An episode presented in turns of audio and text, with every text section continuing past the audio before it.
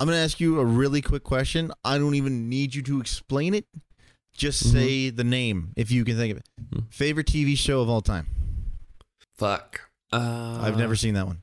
It's great. Oh, the thing is, if we're talking TV shows, I was gonna say if you can't answer it, that's fine because I have no idea how to answer my favorite movie. But I'm not hugely into TV, so I do have a favorite show. I haven't seen enough to. What is your favorite show? Quantum Leap. Oh, I've heard of it. Oh, he hasn't seen it. Right on. Well, the first episode's kind of a drag to get through, but the rest are pretty. As it progresses, it gets on its feet and it gets Larry.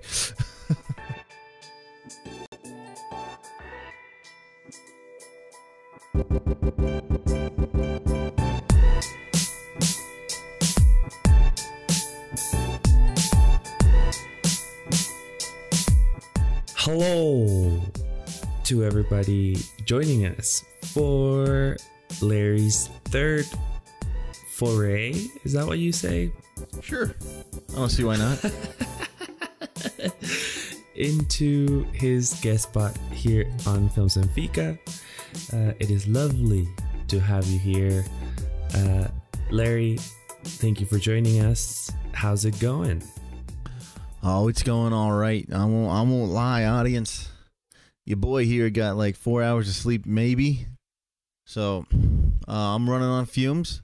I'm going to do my best not to make it so Mao has to edit out any yawning, but we'll see what the hell happens.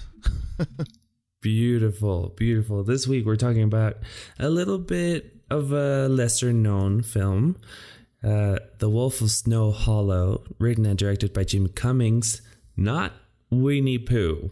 Yeah, not to be confused with the actor and the man who does the voice of Winnie the Pooh, which is exactly who I thought it was until yesterday. Correct. No, this Jim Cummings is, well, he's an up-and-coming creator. Indie filmmaker. This would be his second feature.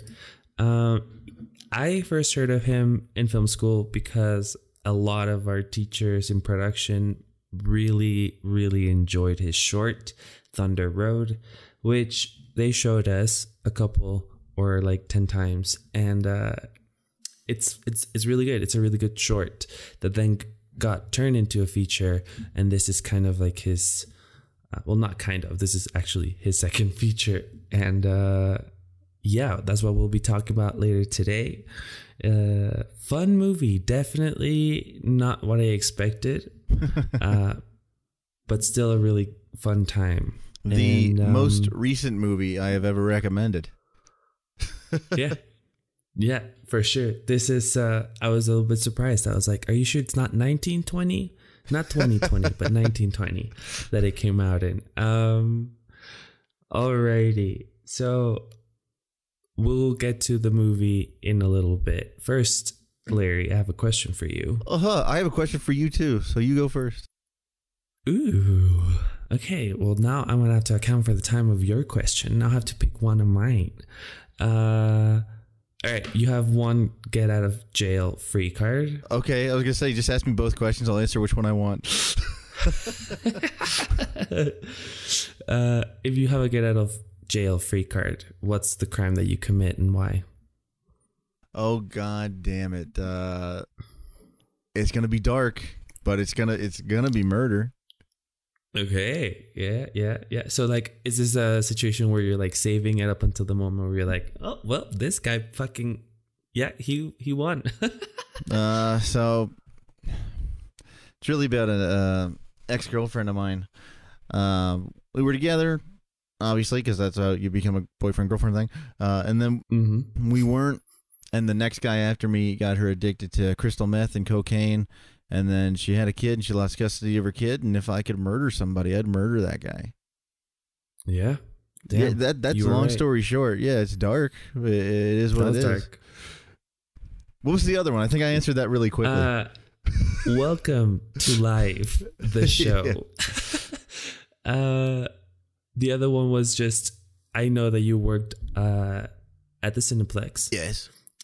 You've been working at the movie theater for a while, and I was just wondering, what are some of the worst kind of like interactions with customers that you've had, if any? Right off the top of my head, when you say that, there was a dad who was just trying to be cheap as shit, and like maybe obviously money might have been an issue at the time, but the man was not handling it well. So he went and saw the animated Addams Family, which is a pretty short film, but yeah. He went and saw it with his kid, and then when he came back out, because it was done, he asked for his money back, and we're like, "Oh, sir, the movie's done. Why should we give you your money back?" He's like, "Well, that's the thing. It's a really short movie, so why the hell am I paying full price?" And so we were just like, "Sir, should we pay you more for really long movies? Because you pay for the movie experience. If that's the movie experience, sir, you watch the entire thing."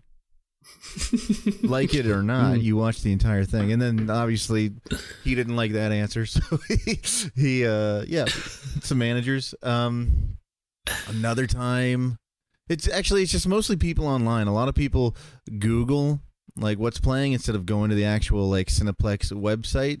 So for some reason Google doesn't differentiate, at least for our place, the difference between VIP and everything else. So a bunch of people show up for VIP screenings not knowing it, and then like, that's in VIP, that's a whole other section, it's way over there, you can get your tickets there. And like, how much more money is that? It's pretty much more. Yeah, it's like 20, 25, you know, depends on the day you show up. I think it is like 15, 20 bucks for sure. Yeah, it's I think weekends it's 25, and I think weekdays it's 20. Rap. Yeah. But so that happens a lot. But like the media thing I thought of was the guy wanting to get his money for that. So honestly, not that bad. I know there's probably been worse, but they're just not coming to me. Okay, I got a question for you because you asked me all these questions, so I wanted to ask you. I am asking you all these questions. Yeah, because we met in film school and really just like, you know, hit it off, fell in love and all that stuff. But like, yeah, of course. What made you want to travel all the way to Toronto to become a filmmaker? What gave you the drive to up and leave your home country and then come to another one just for this? Well, I've been very lucky, and I have lived out of my country a couple of times, and college was not the first one. I first lived in Germany. No shit. To learn German. And I happened to have a like distant uncle who lives there with his German wife, and through fate, he like contacted my mom, and they kind of like, yeah, like they started talking again after a really long time because they were really close when they were younger. And, you know, she started telling him that I wanted to go and study a language outside of Mexico. And he was like, oh, well, I mean, he's welcome here anytime. And so I had the opportunity to live in Germany for some months. And then I went to boarding school, which is a whole nother chapter of my life. So living outside of Mexico was never like an issue. If anything, I wanted to study outside of Mexico. And I went through phases. I wanted to be a writer for a really long time. I wanted to be a writer and like an English professor, like that moonlights as a writer at some point. And then I realized that people don't really read a lot anymore. And that was kind of disheartening. And I was like, well, fuck it. I guess it's just not for me. And then I was like, okay, so then, because you're young, right? And people are trying to tell you that for college, you have to do something that like your passion, what you really love. I mean, you had a way different experience than me, because once they hear that your passion is acting, they go, oh no, it's something else. Oh yeah. Well, and that's the thing, right? So whenever I told people that I wanted to be a writer, everyone would be like, really? It's kind of like, why? So then, you know, I was like, okay, so not writing, what else am I really passionate about? And I was like, oh, travel is something that I really like. So I started looking into hotel management and tourism. And I really fucking liked it. And I was like, man, I get to go to college and learn about fucking cocktail mixing and wine pairings and all this other shit that I'm really into, other than the alcohol. But the alcohol's also, you know, it was part of the course. I was like excited. So I applied to college.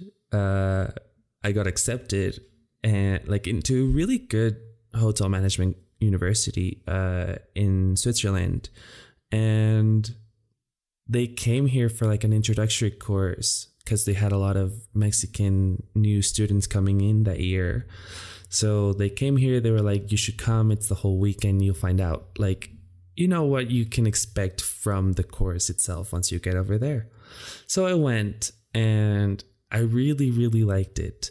Up until it was done. And when it was done, all I could remember was them saying, the customer's always right. The customer's always right. The guest will always be right. And which we all know is not true.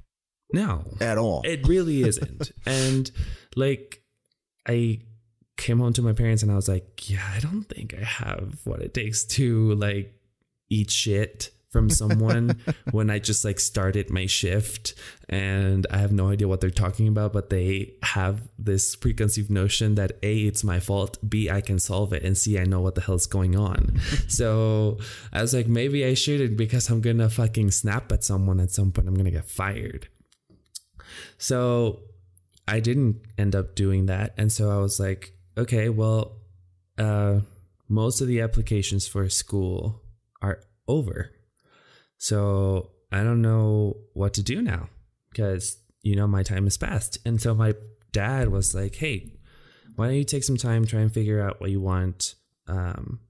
You can work, you can find work, and then, you know, you can reapply when admissions are open again. And I was like, okay, I guess I'll do that. And at some point in the next couple of weeks, I watched Inception, like the Blu-ray that I have of Inception, and I just kind of dove into the behind the scenes. So my dad got home and we were having lunch and stuff. We were talking and I was talking to him about like the behind the scenes of Inception, and he goes, so how do people get into that though? Like, and I was like, what do you mean? Like acting? Because in my head, working in movies was always about acting. Yeah. And he was like, no. Like the people who do that, right? Like, where do they learn that? Like, there has to be somewhere or some type of way for those people to learn that. And you always seem to be talking about it. And I've never met anyone who watches behind the scenes besides you. So maybe there's something there. And that's when I got introduced to film school. And then you can also write what you make. Boom, we're going full circle. Exactly. So then I was like, film school is weird because you start looking into film school and you find out that there's so many like theoretical programs. So like film studies is a thing. And some schools want to sell you their film studies program as a film production program. And like I saw so many different programs. And at the end, I was between Toronto and Vancouver. And then I was like, I think I just like Toronto, like the city of Toronto, better than Vancouver. Like just the vibe there was more my idea of where I wanted to live. How did you get a sense of the vibe without being there? Oh, I went to see all of these schools. Oh shit! So you traveled to Vancouver and you traveled to Toronto. Man, oh my god! I've been broke my whole life. There's no way I would have been able to do this. That's amazing. Like for me, because I was ready to make a choice. Yeah. I was going to go, funnily enough. Basically, I was so madly over the heels in love with a girl that I met in boarding school. This is like 2 or 3 years prior to me choosing a university, but like we're still talking and I'm still like super into her. And she's kind of like, I think, super into me. Like that's my thought process. Yeah. And she's studying in Europe, obviously. And I find a couple of universities in London and in York. And I'm like, I'm just going to go to school in the fucking UK, man. Pursue love and my passion. And then I went over there and they had really cool facilities, but it was like so much more of like a college campus thing where it's like isolated. And I had already done that for boarding school, like the whole you're outside of town, you're outside of the city thing. I was like, I kind of want to live in a city, you know? And it was also 4 years. And I was like, I'm not fucking doing that. Like if it's 4 years, it's probably going to be a while before I touch a camera. Mm-hmm. So then after that, and telling this girl that I was not going to study in Europe, I went to Canada and checked out Vancouver and Toronto. Right on. Yeah. So I chose Toronto, and then the rest is history. I was there for 2 years. Best experience of my life. I would do it again 100 times over. Hell yeah. Yeah. You happened. You were looking at that timer, dude. That's what you were doing. That's why you wrapped that up. I'm not going to lie to you. Even though we have this podcast and stuff, it's still kind of weird for me to talk about myself. Like that's why Algot always takes point in conversation. Uh-huh. And it's always that sucks for you for asking me. It's just like a bounce. Like for me, it's easier to bounce back than just like, it's not that I don't want to take point. It's just, I don't like saying I, me. It makes me very uncomfortable. Gotcha. But thank you for that. No, I didn't know. I had no idea about that thing. And we've known each other for a while. We never really talked about it. That's cool. Yeah. No, and like, it's kind of like a weird moment of, you know, I don't know if this is a saying in English, but in Spanish, we have this thing where it's like the last one to find out that it lives at sea is the fish, because it's always surrounded by it, right? Okay.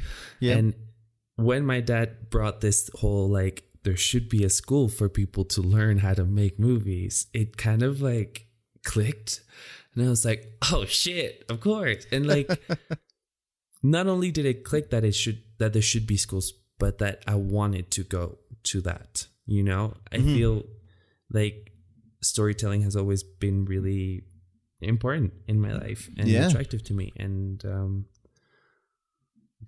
and now I get to be like a writer without necessarily having to write a novel, even though eventually I do want to write a novel, even if it's just like for me. Hell yeah, dude. I just got into reading a lot more, so I had to read it. I check it out. It's hilarious that you say that, because like people in quarantine got really into reading. Like a lot of people got back into reading, and like you know, Goodreads, which is basically book Letterboxd, and it like I have a bunch of people who I followed on there that for some reason at some point made an account and never used it, and then during the pandemic everyone started just like using it, and they were like, oh my god, I forgot, you know, how much I really enjoy reading. Like shit, I thought it was nice. I think it's nice when media like that comes back. Let me tell you fuckers, this guy burns through books. He wakes up and he says, this is a book. I have to read it in one sitting. That's what books were made for. And then maybe the most he'll do is 3 sittings. But for doesn't matter how many pages, he will get through it in 1 to 3 sittings. I try. Here's the thing. I'm a very moody reader. I have to be in a mood to read. But if I'm in that mood, I'm not moving. Like, that's what I'm doing. Me, when I get near the end of a book, say if I have like 100 pages left or something, then I will sit and just push through. I'll be like, all right, let's get this done. We're at like the final lap. We're going to get there. Mm-hmm. And I will just sit, throw my phone away, just sit there till I get it done. Yeah. I don't know. I, as someone who watches a lot of movies as well, I have to admit that there's something about a book that is so different in terms of consuming media. Yeah. I don't think there's a superior one. I love both of them equally, but there's definitely, books have something about them. And I'm like, you're reading physical books, right? Like, you dabbled into the digital aspect of books. You dabbled into the digital. Yeah, I have, like, because I moved a couple of times through my life. Yeah. And books weigh a fuck ton. An e-reader. Yeah, books weigh a shit ton. So yeah, I've read ebooks, mostly of bigger books. Like if a book is bigger than 400 pages, I'm intimidated as fuck. Really? So oh yeah, I'm lucky that I started with King. Then they're all over 400 pages. Yeah. Yeah, for sure. No, for me, it's like, oh fuck, I don't. And then it's just, it becomes this thing of like, oh, look at how much I have left. Like I've been sitting here for 40 minutes and it's still like this thing that could kill someone. So yeah, digital helps with that. Alrighty. So now that I've been made deeply uncomfortable and that now you guys know more about myself, Larry, how do you feel about jumping into recommendations for the week? Oh my God, yes, I totally am prepared for this. I totally thought about this hard, and just give me no seconds at all because I have one ready. I can go first if you want to. Fantastic. Okay, so for the week movie, we're talking about The Wolf of Snow Hollow.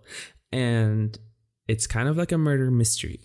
It's kind of like a cop story. And honestly, those have been my favorites since forever. And I'm very happy to see different, like it's always cool to see different creators, different filmmakers or writers tackle the genre and bring something completely different about it.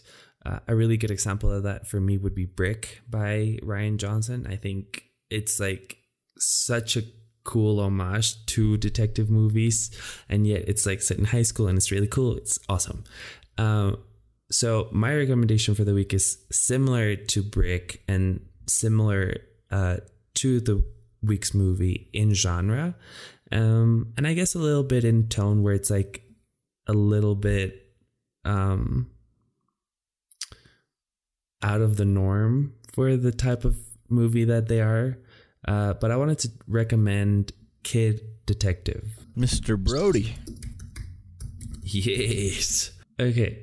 So The Kid Detective is also a 2020 movie, and it's directed by Evan Morgan, and it stars Adam Brody and Sophie Nélisse. I hope I'm not butchering that as much as I think I am. And basically it's about this dude who was like a very, I don't want to say famous, but he was a very prolific kid detective in his town. But he's now 31, and unfortunately for him, he still solves very trivial, very kind of basic mysteries.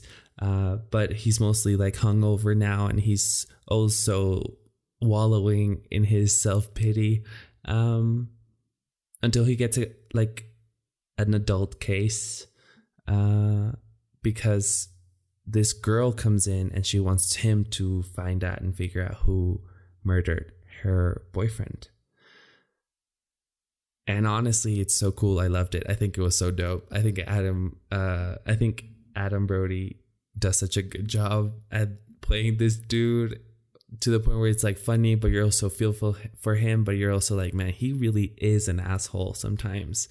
I thought it was really good. I thought it was really fun. So if you like murder mysteries and you like, different ways of approaching it, definitely check it out. I think it's worth the watch. Okay, so you were talking about Mr. Brody, and so I'm going to change my recommendation right now, even though I had one set up, but I'll make the other one. I'm going to talk about both. I'm going to make the first one really quick. Okay, so the first one, it's got a terrible critic rating, but I saw it on YouTube of all places, and I didn't want to close the tab when it was on. It was weird. It was definitely reversed, so I was like, it was enjoyable enough that I could watch it knowing that things weren't correct. It is a movie called Teen Lust, and it sounds like some teen sex thing, and you're kind of right, but you're not. Okay, so it's a comedy and it's about a shy high schooler struggles to lose his virginity before a local satanic cult could sacrifice him to the devil. That's what the basic synopsis is. Here's the thing. The people that are in the cult are his fucking parents, and they've been trying like to get him ready to be sacrificed forever. So it's like his 18th birthday. They have to sacrifice him or something before he's a man. So he has to lose his virginity. And once he finds out that they're going to sacrifice and kill him, he runs away and he's like, I got to fuck something. I can't let these people get me. Yeah. So that's long story short. I enjoyed it. It's also got Daryl Sabara in it, and he was Junie in Spy Kids. Okay. Yes. Now, the one I am going to change it to, because we're talking about Mr. Brody, and what made me want to change it to this is because I was thinking, when I was younger, I didn't really care for his acting, but then I realized that it was just the OC I didn't care for. So I never really gave him a shot. And you might get canceled for that, by the way. He's beloved for that, but I was young when that was out, so I'm sorry that I had a different opinion than you people. Yeah, I said you people. All right. So anyway, this movie where he has a really small part. Even though last episode I recommended people watch In the Land of Women with Meg Ryan, he is the lead in that, which I failed to say because I didn't know we'd be talking about Kid Detective. However, this time I'm recommending a movie that I hope you have seen. It's called Sleeping with Other People. Yes. Yes. I have seen it by now. Yes. I dig the fuck out of this movie. So the main cast is Jason Sudeikis and Alison Brie. And who are fucking great together, by the way. Especially I've already recommended this movie, I think. You recommended it to me specifically. Okay. I don't know if I was on air, though. Okay. That's why you can do both. Right on. If I already recommended this, we're going to cut it, and I'm just going to talk about the other one really fast. So these two people, Jason Sudeikis and Alison Brie, lose their virginity to each other in college, and then they both kind of become sex addicts later on in life, and they meet back up. I don't know how to say this without giving any real spoilers, but it is just I consider it a super sweet film, and I think the acting is so real and raw that you feel it. Like, these are people, and you get it, you connect, and then fucking Adam Brody's scene, he just kills, where he's dating Alison Brie, and she's got to tell him that she is a sex addict,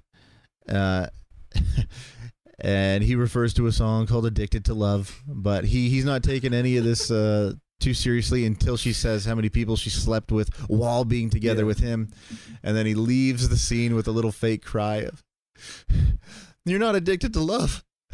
You're just a whore." It's good. Good scene. And how do I say his name? Jason Mantzoukas. I really like him. You'd if you watch TV, which I don't, you'd recognize him from Brooklyn Nine-Nine. Yeah. I'm not gonna lie. You recommended it, and I was like, okay, I think it's gonna be similar to other movies in certain ways, and obviously it does have a certain way of telling the story because it is a rom-com to a certain point. But I have two things to say about that movie. A, I think it's my favorite Jason Sudeikis performance. Hell yeah, me too. Like, I like him in other stuff. He's not, because I know that some people find him annoying. Really? Yeah, some people finding him annoying and like one-notey. Oh, I guess they haven't seen Ted Lasso. Dude, I haven't seen Ted Lasso. I think it's great though. Give it a go. I watched all in one sitting. No shit. Yeah. Isabella recommended it to me too. Give her a go. Man, that girl keeps popping up. You can download it on the Plex right now, and you probably should. Yeah. So, favorite Jason Sudeikis performance for sure, and also I like what you brought up before, where it's like these characters feel very much like living people. They have the way that they react to certain things makes sense. And they don't feel like cardboard cutouts like some of the other rom-com characters that might appear. So I think, and it's also really funny, which is always something that you should look for in these movies. I think it's also really funny. Honestly, if this movie was put out in like the late 80s, early 90s, I feel like a lot more people would know about it, but I feel like the way that media is consumed, there's so many ways to get it. There's so much more coming out, so many more options that I think this one just got kind of overlooked. It wasn't a big release per se. So I just like, yeah, I think if this was a bigger release, like if there was less saturation in the market, people would be talking about this film. This movie would be standing the test of time, I think. I think so too. Because you bring up a really good point where the oversaturation of everything, right? Because it's not just movies. Like there's so many shows coming out at the same time. They can't even find an audience. Like there's so many good shows that have come out in the last few years that only have one or two seasons just because people couldn't find out about them. Mm-hmm. It's not that they were bad shows. It's just they weren't making the numbers that other shows made because it was hard for them to put it out there. And that is fucking insane to me when you think about how our parents grew up with like 5 channels. And it wasn't even like a 24-hour cycle yet, you know? It's insane to me. Insane. Especially just because we want to get into that space and it's like, man, am I going to get overlooked? Probably, you know? It'll happen at least once. I think everyone has lived through that in the business. I'm going to ask you a really quick question. I don't even need you to explain it. Just say the name, if you can think of it. Mm-hmm. Favorite TV show of all time? Fuck. I've never seen that one. It's great. Oh, the thing is, if we're talking TV shows, I don't count HBO as TV. I think they're on a different tier for a really long time. So I was going to say, if you can't answer it, that's fine, because I have no idea how to answer my favorite movie. But I'm not hugely into TV, so I do have a favorite show. I haven't seen enough to. What is your favorite show? Quantum Leap. Oh, I've heard of it. Oh, he hasn't seen it. Right on. Well, the first episode's kind of a drag to get through, but the rest are pretty. As it progresses, it gets on its feet and it gets Larry. Yeah. Here's the thing. There's so many shows that I really, really enjoy that are coming to mind. However, if we're talking about favorite, in my head, it should be something that I really enjoy rewatching as well. Yeah. And so there's 2, I would say. The first one, and the one that I would say is like the most important one in my life as a TV show, would be Castle. Okay. Which is not a great show. Okay. In hindsight, it's not a great show. But when it was coming out, I think I was like 14 or 12, one or the other. And just meet in the middle, say 13. Yeah. I was 13 when it was coming out. And I had never really followed a quote unquote adult show. Like I'd seen Avatar: The Last Airbender, and I was like obsessed with it, obviously, as it was coming out. But this was like the first live action adult show that I was like following, and I got to see these characters, you know, evolve. And I think, you know, the 2 main leads have really good chemistry, and I'm a sucker for murder mystery, like a really big sucker for murder mystery. And the guy's a writer. And he's a writer, and the first episode is about how some dude is using his novels as inspiration to murder people, which is a little bit self-aggrandizing. Okay, I'm not going to lie, but I thought it was really cool, and I just kind of like fell in love with it. I hated the last season, but I think that's just kind of like par for the course with everything. The second one would be House. I love House MD so much. You just like buildings, castle, house. Yeah. Yeah, for sure. No, I think those would be like those two TV shows I keep coming back to. Friends, I keep coming back to all the time. Although now as a 23-year-old, no, not so much. Just because I find that Ross annoys me sometimes. Mm-hmm. And I don't know if it's like perspective of like, dude, that is such a fucking toxic way of behaving, or if it's just that I've seen it all the way through like 20 times. My parents loved it, so I saw it all the way through, like not nearly as much as you, only like 3 times.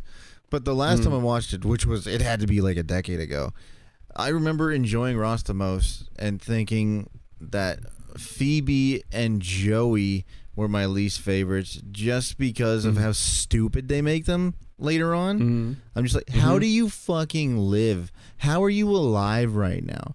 And the Chandler I always found annoying. Yeah, I don't know. So I wasn't a huge fan of that show. I didn't really get behind most of the characters. Personally, like, I know that my love for it comes from the fact that I started watching it when I was younger, and that I watched it with my sister, and it was kind of something that we bonded over. And now it's always been nice. Like, we quote it at each other, and it's kind of like this little, like, it's grown to be its own thing. Yeah. That's why I wouldn't say it's like my favorite show. Also, The Last Airbender, because even though it's animation, it's also like fucking amazing. I don't know why people don't watch that. Well, thank you for your one title answer. I realized that I've watched a lot of TV in the recent years, and that I have stopped watching as much TV. I don't know. I think just TV right now is exhausting to me. And I think that's why the Disney shows that are coming out are such a breath of fresh air, just because of the weekly thing, where it's like every week, 30 to 45 minutes of my time. Like, I don't need to devote a whole fucking semester of my life into watching 15 seasons of this show that has been overhyped by so many people, you know? Yeah, I don't know. I'm just tired of TV at this point. But we're not talking about TV today, Larry. We're talking about movies. Oh shit. Yeah, no, we are. Yeah. Yes. Yes. So let's jump into this week's movie, The Wolf of Sleep. I keep wanting to say Sleepy Hollow, motherfucker. Yeah. The Wolf of Snow Hollow.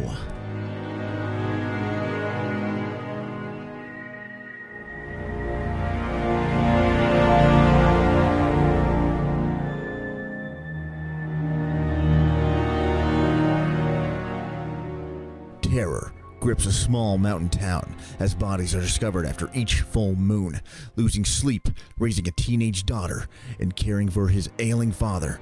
Officer Marshall struggles to remind himself there's no such thing as werewolves. That synopsis is kind of bullshit. He has no idea. He does not struggle to realize there's no such thing as werewolves. No, he's like pretty adamant. Yeah. There's no such thing. He's like, fuck all of you guys. Who wrote that synopsis? I think I like this one better. Okay. See how I think it fits better. It says a stressed out. Hey, change your voice. What are you doing? I can't change my voice. I don't do that. Here, how about this? I'll send it to you. Unnecessary, but okay. The Wolf of Snow Hollow. A stressed out police officer struggles to give in to the paranoia that grips the small mountain town as bodies turn up after each full moon. I dig it. That's called reading, son. I will say this. First off, like just right out of the bat, I think the poster for this movie is so fucking dope. Are you looking at the red and then like the wolf thing? Yeah. Yeah. Okay. Yeah. Is there another one? There's a few. That makes sense. That's usually how that goes. Yeah. 5-minute non-spoiler review. Go for it. All right. So my non-spoiler review is that the first time I watched this, I went in knowing nothing, as I assume you did. Mm. And what I felt was that the main actor, Jim Cummings, who also wrote and directed it, I thought his acting was a little weird and way too over the top. But then, near the end, I was totally in. I was like, when did this happen? When did this shift happen? And I was looking for the shift in this viewing for this, and I think I found it, but who knows? Robert Forster plays his father. It's his last film before he passed away. And I think everybody does a nice job, except Jimmy Tatro, if that's how you say his name. The very first actor you see, the boyfriend at the beginning. Twilight guy. Is he in Twilight? Right on. Good for him. Yeah. He's got some money somewhere then. He's one of the sibling things. Yeah, sibling Edward. Thing. It makes sense though, because I was gonna say his acting doesn't do it for me in pretty much anything I've seen him in. And this does not let me down in that regard. I guess I still don't care for it. But overall, it was a fun little movie. I had no idea what it was gonna be. I thought it might be like a little pretentious thing that I wasn't gonna enjoy, and then it wasn't that. I really enjoyed the humor in this. There was more of it than I expected, but it wasn't necessarily bad. I wouldn't call this a comedy. So all in all, it was a fun fucking watch the first time I saw it, and that's why I recommend it. Yeah. That review didn't tell you shit. I'm only about the spoilers, baby. I think the movie is definitely out there because of the definite out of the top way of acting that Jim Cummings has, because he's also the only one who does it. Yes.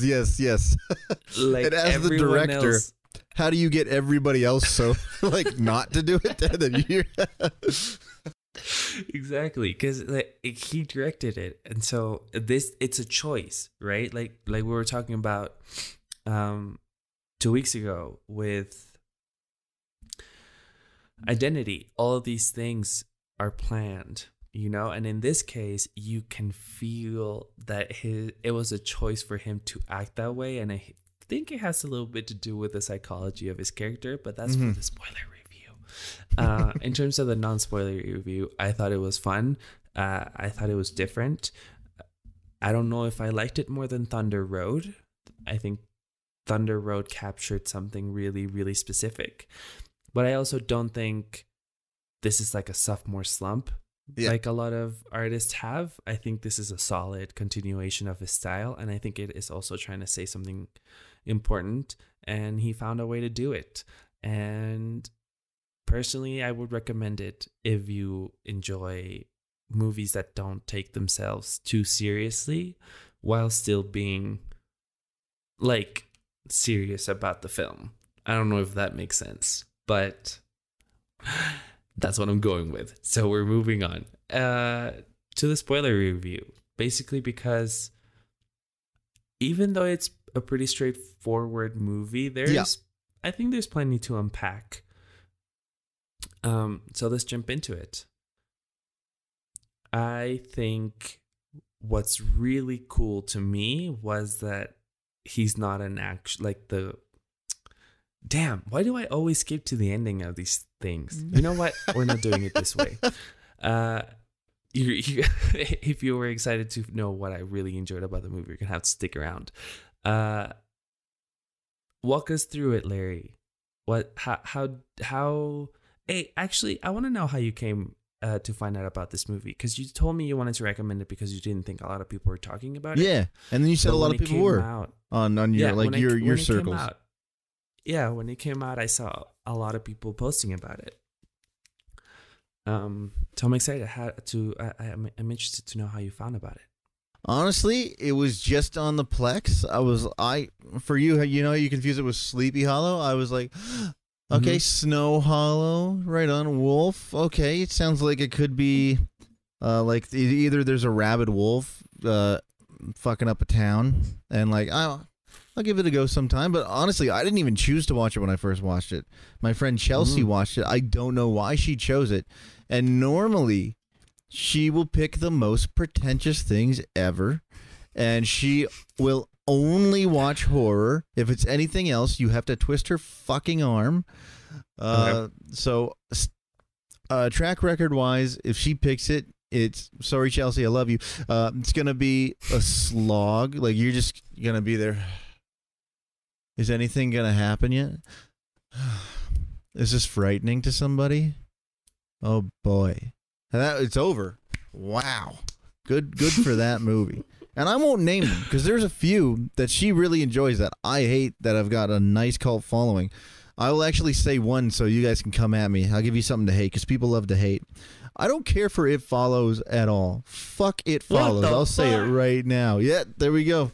I actually rewatched it about 5 months ago, and I was just ripping it apart. I still hate that movie. If you want to do a commentary track with it, you can defend it, and I will fight against it if you want to do that. I don't know if you guys done a commentary track. Well, I will right up straight now do a bonus episode of a commentary track for It Follows where I shit on it and you try to save that fucking film. But anyway. Here's the thing about It Follows, just really quickly. I haven't seen it in a while. I saw it when it came out and I thought it was, you know, it is a little bit on the nose. Like, if you see that movie and you don't immediately think STDs, you're not watching that movie properly. That movie's about STDs. Second of all, I remember it being kind of ingenious. But here's the thing, right? I think you should look at it within the context of when it came out. And we were getting a lot of really shit horror movies. So I would beg to differ that it got better. Like, I don't know. I feel like in terms of actually, to an extent, you're right. Horror did just it's getting a second breath of life. Is that what you call it? Sure. Well, I think everybody knows what you said. I don't think you can get that lost in translation. I think your meaning is known in what you just said. I think you're fine. I don't think you need any proper terminology. Oh, it's getting a second wind, I think, or not second. It's been a long time coming, and the genre's been around for a while. But a renaissance? Yeah, like a renaissance. But I do feel that people working in horror right now that are actually doing, like, interesting stuff are either James Wan, like, or actually James Wan, or they're on the other side of the spectrum. Wong. Like Robert Eggers is... and Ari Aster is, where it's like it's definitely a little bit more of a pretentious kind of horror. Here's the thing, I fucking dig it. You already really spoke about Hereditary and Midsommar. Hereditary, I dug it because I thought that would work. Like, you take it the horror aspects, that still works as a fucking drama. Midsommar, however, I thought was a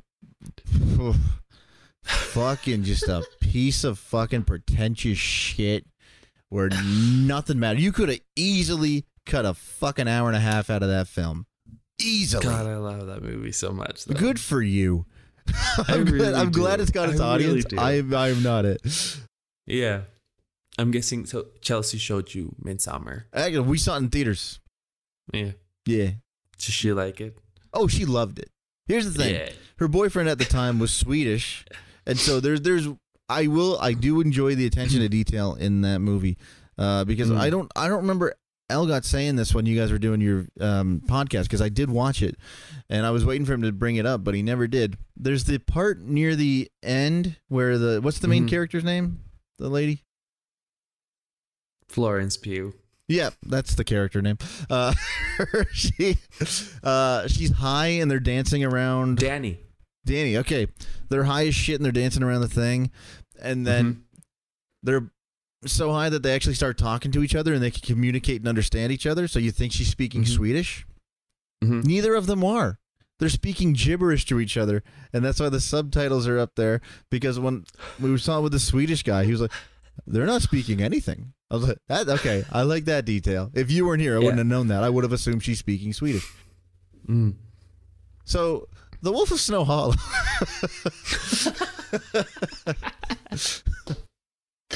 We're back. Yeah. Can you see how I segued? There was no way that was harsh. Not jarring at all. So character-wise, we have Jim Cummings playing John Marshall. Wait. You didn't finish the story. So there was Chelsea a story? Chose it. Oh, my God, yeah. She just chose it. I was prepared for something pretentious, and then it was something that I enjoyed and thought quite fun. Boom, story done. Did she like it? Did she like it? I think she did enjoy it, too. I think she felt the same as me and the same as you about Jim Cummings acting. But, like, when the movie's on, we don't really discuss it. We wait till, like, right after. As soon as the credits hit, that's when we talk. So, that's cool. Whereas there's some people, when you're trying to watch a movie, man, they're like, not you during people, it. Man. I'm like, maybe if it's not my first viewing, sure. If it's not your first viewing either, then we can talk about it. But sure. Me and Nalga hate that. Me and Nalga both fucking hate that. You guys would love watching movies with me. Well, that's the whole reason why we started the podcast, is because I think second week we were in film school, we went to see Blade Runner 2049 together and enjoyed the living shit out of the experience, just because we were both like, oh my God, you don't talk through the movie. How does this? Okay. And so it just kind of became a thing of us going to the theater and just enjoying peace and quiet like you're supposed to. Yeah. Fucking animals.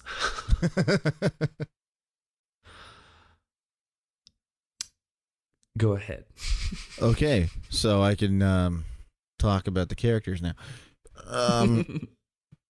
So Jim Cummings plays John Marshall, who is a police officer. I don't really know his ranking. I don't remember, even though I just watched it, but I'm also really tired as fuck.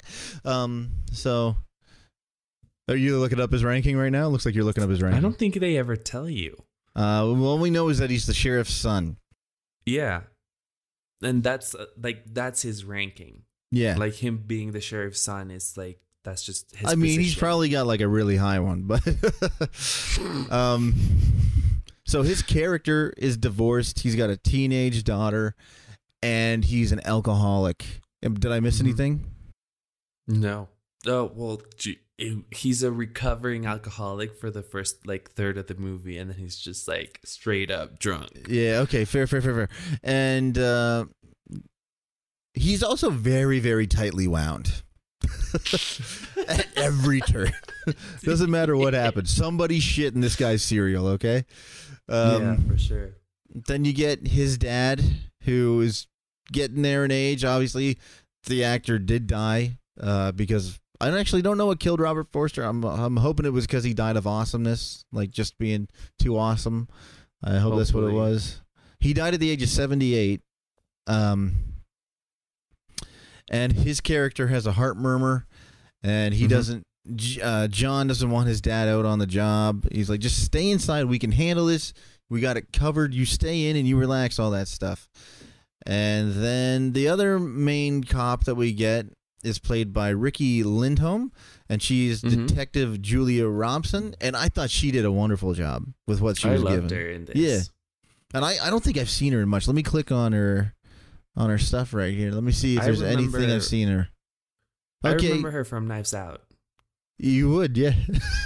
You've seen that a few times. Okay, so I've seen Knives Out, yeah. Last House on the Left, My Best Friend's Girl. So I apparently have seen her thing. She's a chameleon to me. She just goes under the radar, I guess. Yeah. Right on. Good for her. Yeah, I thought she did really well. So plot-wise, it begins with this. Okay, I know there's a little cheesy part at the beginning, which I get works out, and I'm going to say a word, but I just want you to know that I'm quoting the film. But it also kind of brings in the humor at this point, because the humor, I would say, is pretty dry, which I'm very cool with. Dry. Yeah. Very dry. Like, I can see people watching this and being like, why are people laughing at this? Yeah. Because I know a couple of people who just don't get dry humor. It just goes over their head 100%. Which is too bad. Yeah. It's sad. So Jimmy Tatro, I think I'm saying his name wrong. It's probably Tatro. I don't know. Tatro? Yeah. His character and his girlfriend go to this little cabin.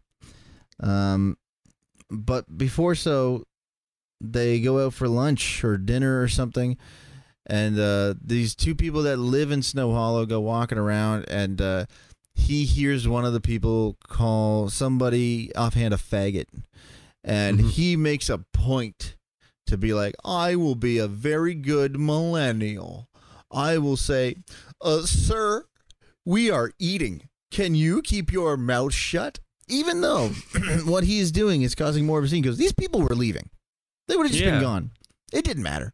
You could have had that look of disgust, but this person wouldn't have been in your life. And so he's eating with his girlfriend, whatever, it causes this little scene. And there's the little part where he does the best acting of his career. It's that word. It's just that one word. I hate that one word, man. Yeah. Okay. So anyway, I'm not gonna lie.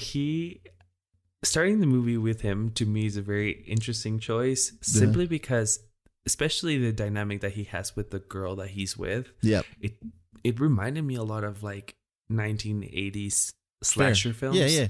Where it's like, no disrespect to Jamie Lee Curtis, okay? She's a fucking icon now. Mm-hmm. But have you seen Halloween recently? Like the first one? Yeah. She's not that great in it. Like a lot of people that are in slasher films.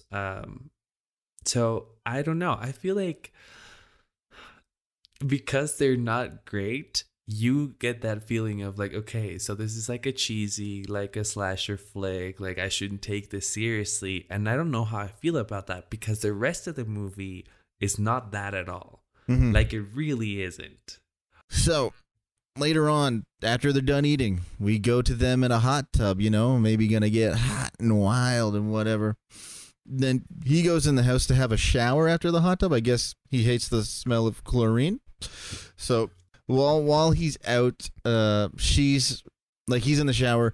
She's trying to turn off the hot tub with this the handle thing, but it's right next to another water handle thing. So she turns the wrong one, makes him cold. He goes, in the shower. It's all good.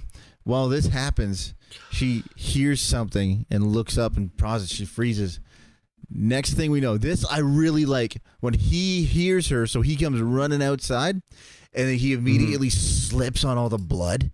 That was a good fall. That was tight. And then later, very next scene, cops there investigating, but it's a small town. Snow Hollow is a small town. Everybody's already started rumors like, oh, it's some disease. Oh, it's a maniac. Oh, just a bunch of things. But we discover what had happened was, yes, she was murdered, and the killer took her vagina, stole the woman's vagina, cut it right out, took it with her. And Jim Cummings is piecing together that maybe he keeps them as trophies, or maybe he likes to eat them. Not necessarily just vaginas, even though I love eating vagina, so I get behind it. But apparently Batman doesn't do that, so, you know. I know we're off topic again. I've said this before. I'm going to say it again. Batman obviously loves eating pussy. Look at the cowl. Cut out around the mouth. And he's got handlebars here. She can go exactly where she wants him to. Okay? Batman loves eating pussy. Yeah, man. Did you at any point, spoilers, guys, there's no werewolf. Did you at any point think there may have been a werewolf? Yeah. Right on. Cool. Yeah. Just because of the tone of the film. And that's something that we can definitely talk about right now. It's like the tone of the film is very specific to the film. It reminds me a little bit of Fargo. Okay. Just because of that, just because of the tone that it handles and the way that it balances it back and forth, where it's like there's some very dramatic moments.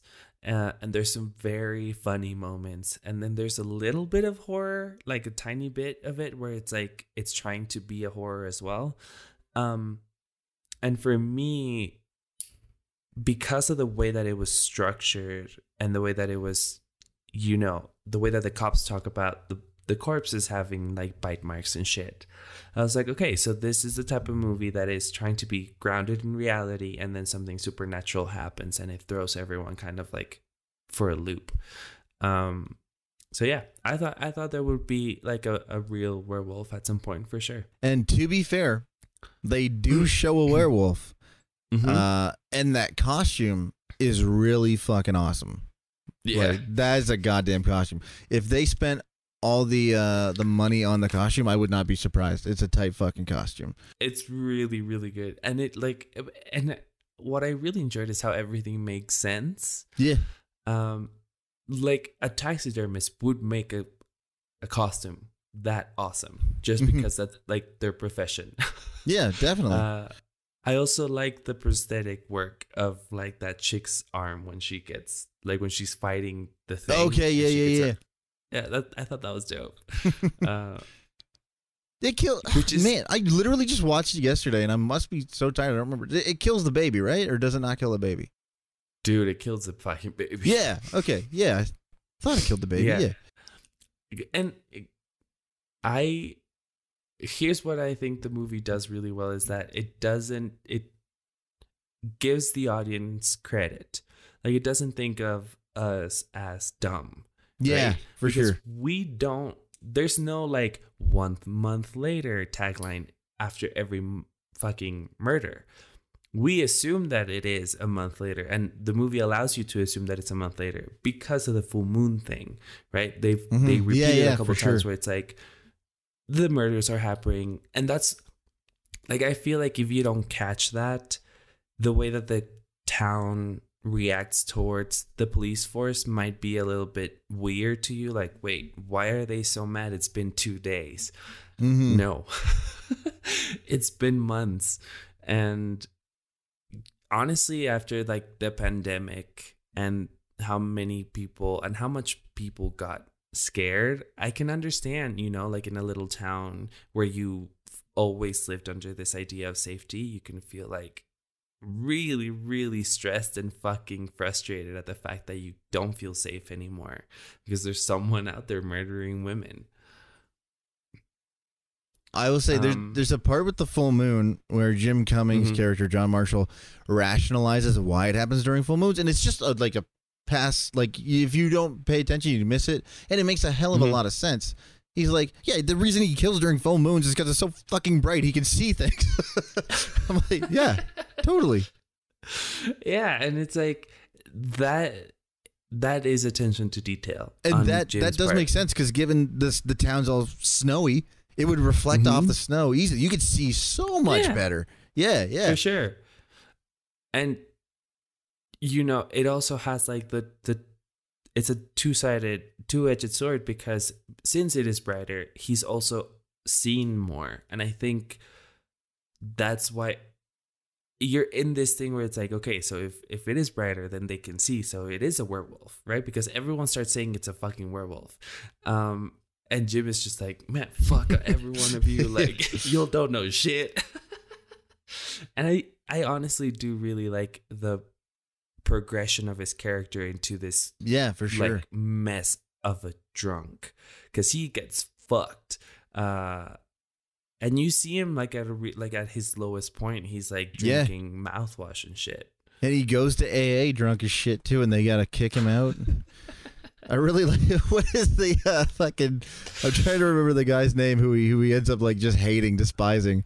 He's like at the end when he's cleaned up and he goes back to AA, he's saying sorry for all these things and stuff, and he's like, I had some hateful thoughts about Ray and his family.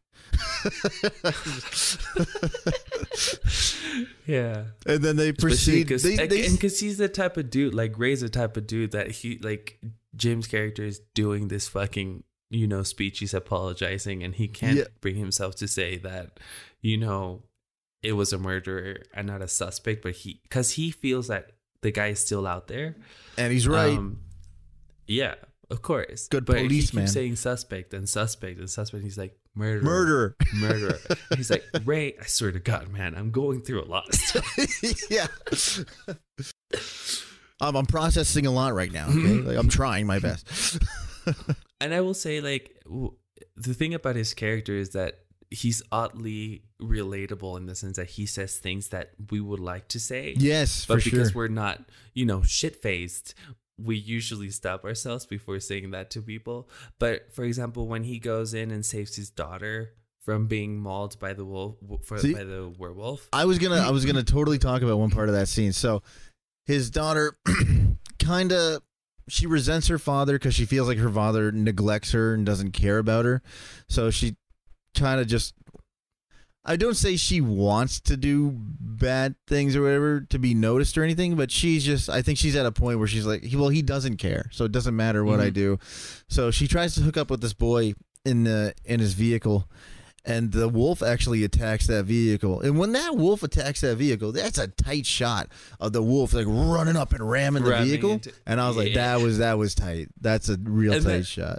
That's where I thought, okay, it's a werewolf. You know, because when they show it to us before with the whole deer thing and the baby, I was like, I'm still on the fence. It could be something else. It could be something else. But that when you see it ram up against that thing and then it like scratches on the window, I was like, yep, nope, that creature. But I love when Jim Cummings' character, is it John? Yep, you keep calling him John. Okay, John comes in and she, like, his daughter falls out of the truck. Yeah. And he's like, what the fuck are you doing here? And she goes, you're not even going to ask if I'm okay. And he goes, no. No, I'm not going to ask if you're okay. I'm at work right now. I shouldn't have to be worrying about, you're supposed to be home. You're breaking curfew. Yeah, and I was like, dude, honestly, I feel some parents actually would like to say that. It was like, no, dude, like, you are not, like, you fucked up. You broke the rules. Yeah. You got hurt breaking the rules. That's on you. 100%. But I also love the way that she just, like, gets up and she's like, I'm bleeding from the skull. Take me to the fucking hospital. Yeah. And he was so close to getting the werewolf, too. Like, he was right on its ass, but... he was just drunk as shit, right? Because, like, I was watching the movie with my brother, and he's, like, shooting at the thing, and my brother goes, man, he's a really shitty shot. Like, he really can't hit anything. And I'm like, I'm pretty sure he's fucked out of his mind. And then we do get the revelation that he's drunk as hell a couple of scenes later. Yeah. How did your brother enjoy it? Because I didn't know you watched it with your brother. I watched it alone this time.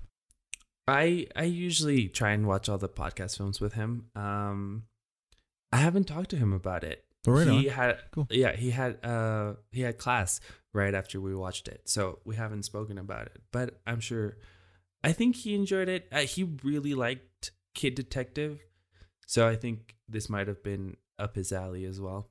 Cool. There is a portion of the film. Now we're just everywhere. There's a portion of the film where we meet an actress, and the camera is on her the entire time, basically framed like us, where she's at a diner, and this guy is talking to her and asking her a bunch of questions and making her uncomfortable, and we don't ever see this person, but we just hear them talking, and you can tell, like, it's such good acting, so real, where she's just there. She's first just like friendly, you know, yeah, is what it is, and then you slowly see her being uncomfortable, and then she goes and tries to report that maybe this could be your killer, and she's 100% right, but for some reason or another they don't believe her, they don't look into it, and they could have had that motherfucker right there and then. I really like how first of all, what you're saying, the framing of it makes us uncomfortable as well, because we don't see this dude. It's just like a disembodied voice. And in similar terms of like the editing and the filmmaking choices, I really, really like how the murder scenes are intercut with the aftermath of the murder scenes and how they're like, because we're in his head, and he, like you said, is so tightly woven.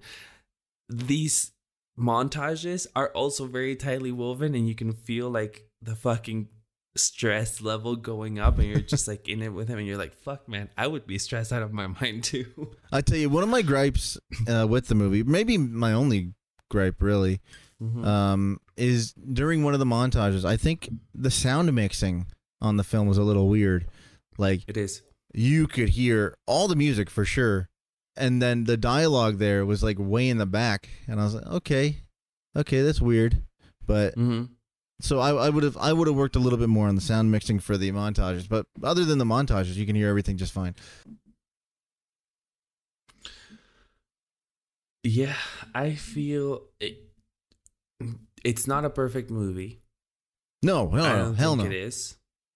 Granted, though, there's not a lot of plot holes, but what we mean that we don't mean that as like, oh my god, you can like if it was a ship, it would sink. There's plot holes galore. There's not. It would totally float. It's just I understand what you're saying, but I don't know how to describe it. For me, it's like it was a it's the type of movie that I feel it's very enjoyable, and then it's over, and you're like, yeah, okay, I watched that. Yeah. It was, fair. Yeah. I do want to talk about a little bit of ultimately what the movie's about, because I do, like I said, I do enjoy some of the things that Jim Cummings does as a filmmaker. One of them is something that you already spoke about, and it's kind of like these offhanded comments that John makes, like the full moon thing. Yeah. The other one, it's a two-parter per se. Okay. But I feel like it kind of sums up the whole movie and what it's trying to do. And I think it's brilliant when they manage to do that, where it's like you capture the essence of it in one sentence or one interaction.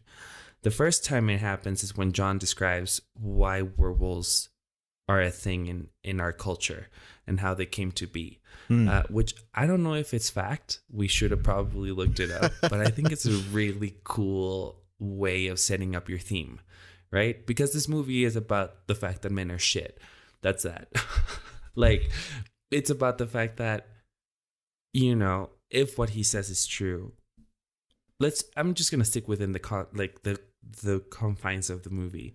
According to him, when he's like reading up on werewolves, because at some point he's like, man, I'm going to have to fucking look into werewolves, I guess.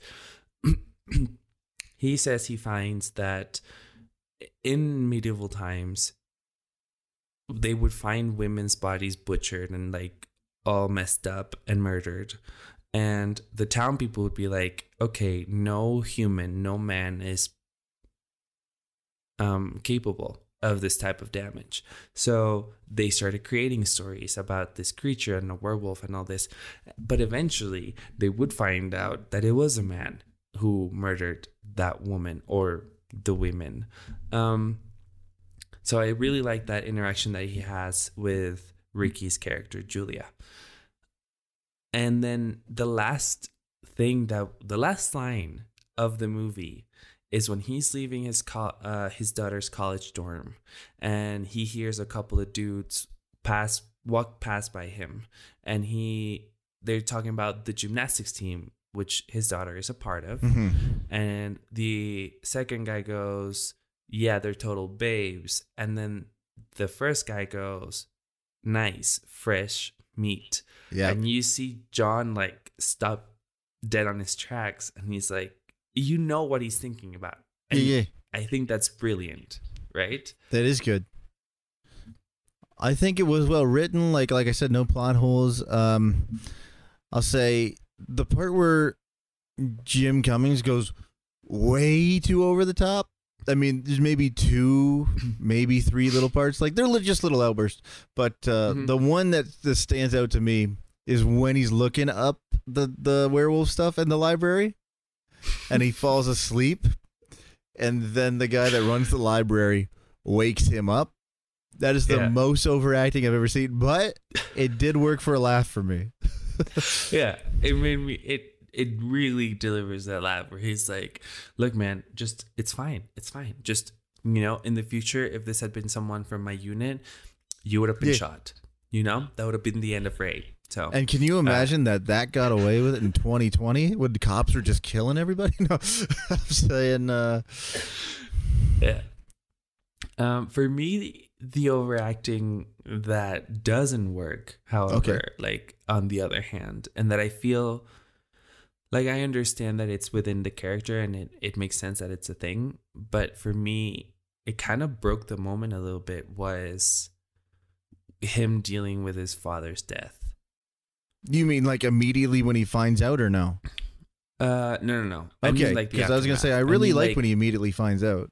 Oh, yeah. No, that's really good. And the way that it pans to the empty bed, love it. Because it lets us know that he hadn't registered it. Like he came in pepper sprayed and drunk and, you know, in other things that he didn't notice. So I think that was great. I'll say, I will totally let you finish that thought. I just want to say, because we're all over the place, that I think the part where I enjoy his acting, where I like, okay, now I'm in with the character, is literally when he's breaking down and getting drunk. From then on, I'm in with it. Continue though. I love him for the most part. The only part that I was like, I don't know if I can, like, if I'm on board, I don't know if I'm buying this the way that you want me to, is twofold, but mostly just when his daughter finds him. And I think, and I don't want to say it in a mean way, because I don't mean it to be an asshole about it, but I think the reason why I don't buy it is because it's her who I don't really buy. Oh, okay. I thought, right on. Okay. Like, because they're having a conversation, and so the editor cuts between them, and I don't get anything from her. And I feel like it brings that whole interaction down for me. See, I'm gonna disagree on that one. I felt like she was given a little performance there where, you know, it's her father. He should be taking care of her, and at this moment, she's gonna take care of him because he's a fucking mess. And I think I got the sense of worry, like, oh, how is this going? Why is he going through this? What's he doing to himself? There's literally the line from him that she's trying to tell him what he goes, I don't need any parenting. Yeah, no, it's fair. Like, it just, for me, that interaction didn't work as probably was intended. The one that did, though, and that I enjoy, is when he's like back at the precinct, and the older woman cop, which Carol, I think her name's Carol. We'll call her Carol. Right on. Or Carla. No, I don't know. I'm going to call her Carol. She gives me that energy. She was really nice. She like comes in and she's like, hey, how are you? You're like parked in the middle of the road. Right. Yeah. And he's just like broken down on the floor, and he's like, the keys are over there. It's not like you're going to let me move it. And she goes, yeah, you bet I won't. Yeah, I think overall it's a really well-written script. I think it's pretty solid. I just think there's bits and pieces throughout the execution that just take a little bit out of it for me. But it's also like an indie film, and it's really well put together. As far as indie films go, I have a question for you. The first time that you saw it, did you pinpoint who Paul was the first time? No, I had no fucking clue. Interesting. That's what I keep seeing. Yeah. Yeah. Okay. Cool. Yeah. So like he's sitting down at the kitchen and they're talking, and then I turned to my brother and I was like, "Is that the guy who like owns the properties?" And my brother goes, yeah, I think it is. And then, because I did notice at the beginning, knowing who the killer is, that the place that they're staying at has all the taxidermied like animals at the very beginning, the little cabin. I didn't even notice that. For me, it was more like, there you go. For me, it honestly was the moment where he goes, oh, I don't have a wife. And I was like, he literally talks about his wife like three fucking, like that's the only thing he talks about. No shit. And yeah. Even on both viewings, didn't pick up. That's fucked. You picked up on first. Good for him. I'm tired. My excuse? No. Now I'll never not notice it. That's cool. But I think it's a really cool way of putting in your murder. It's a little bit cheap. Because most people had the thing like you, where it's like, well, who the fuck is this guy? Because he shaves him. Mm-hmm. The other times that you see the guy, he's like, he has a bit of a scruff, and he's wearing a hat. So when he shaves and he's like with no cap on, he looks like a different person. Yeah. So it's a little bit cheap, because we all know that murder mysteries, for them to work, you have had to seen the killer before in some way or another. So this was like an interesting way of like pulling the rug out from under us. I thought it was interesting. Honestly, though, I think my favorite, maybe not favorite scene, but my favorite piece of acting where I feel like everybody was just on board, nobody was over the top, was literally the scene where it's revealed that it is Paul doing the killings, when John just leaves and he turns back around and knocks on the door. Yeah, so something you said kind of threw me in there. Can I have you stand up to your full height for me? Dude, and, yeah. Then when he stands up to his full height, when I saw it with Chelsea the first time, she said that part actually creeped her out. She felt something in her. So I never did, but I liked the reveal because that boy is a goddamn tower. But then he goes into animal mode and he does not go out. It's like when he stands up, he turns into a beast. Yeah, I thought it was a really cool reveal because I didn't think that's what he was going to ask. I thought he was going to ask about his wife. I thought he was going to ask about, like, you know, what do you know about my daughter? Why do you ask about my daughter or whatever? Yeah. So when he's like, can you stand up to your full height for me? I was like, oh, shit, he's right. Like, he answers the door crouched down. Yep. And then he's like, come in. But he rushes into the kitchen and, like, sits. Yep. It's good. It's good filmmaking, man. I thought it's fun. Also, the way that they, like, shoot him in the face but don't blow up his head, I thought it was gratuitous and awesome as fuck. I honestly thought John was gonna die. Me too. I will bring up one little thing that I do like about the dry humor. Earlier in the film, when, like, the killings keep happening and they don't know who it is, and he's talking to his daughter, he's like, so you remember that present I got you a few years ago? She's like, yeah, the pepper spray. That's a real weird gift to give somebody. Yeah, I don't think you're gonna need it, but I just need you to promise me that you're gonna have it on you all times and you're not gonna let go of it. Yeah, it's I think if you enjoyed this, I think you might enjoy Thunder Road. I haven't seen Thunder Road, so I'll have to give it a go. Yeah, I think you might. So just to wrap up the conversation, Larry, is there anything else that you'd like to touch on? No, fun movie. I enjoy the humor. Acting, you need to become accustomed to for the main guy, but everybody else I'm on board with. And honestly, I do think it has some rewatchability because I didn't say this. Chelsea and I just watched it last month, and I recommended it, and I watched it again, no problem. That's good. That's definitely a good sign for sure.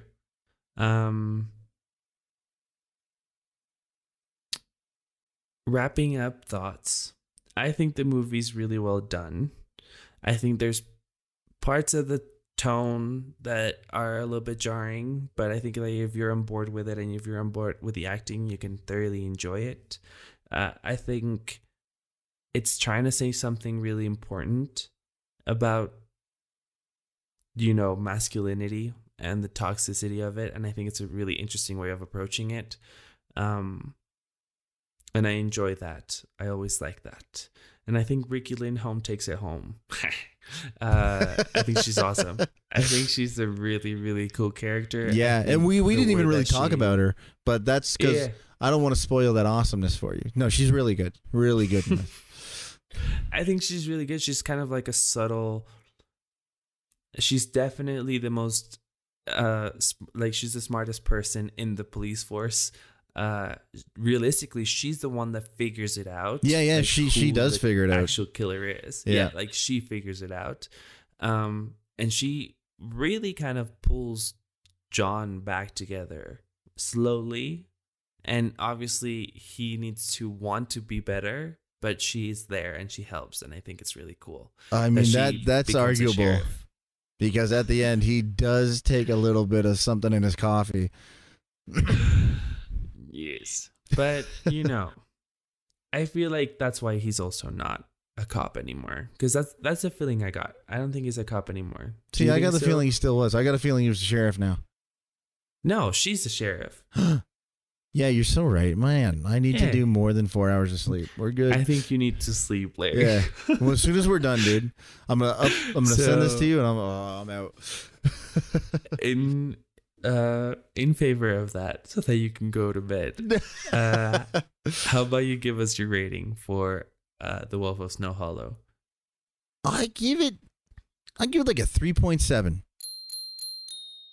Cool. But like a that's good actually 3.7, not like a mediocre 3.7. Like, I know it's the lowest score I've ever given anything that I've recommended, but it's a 3.7, an admirable 3.7.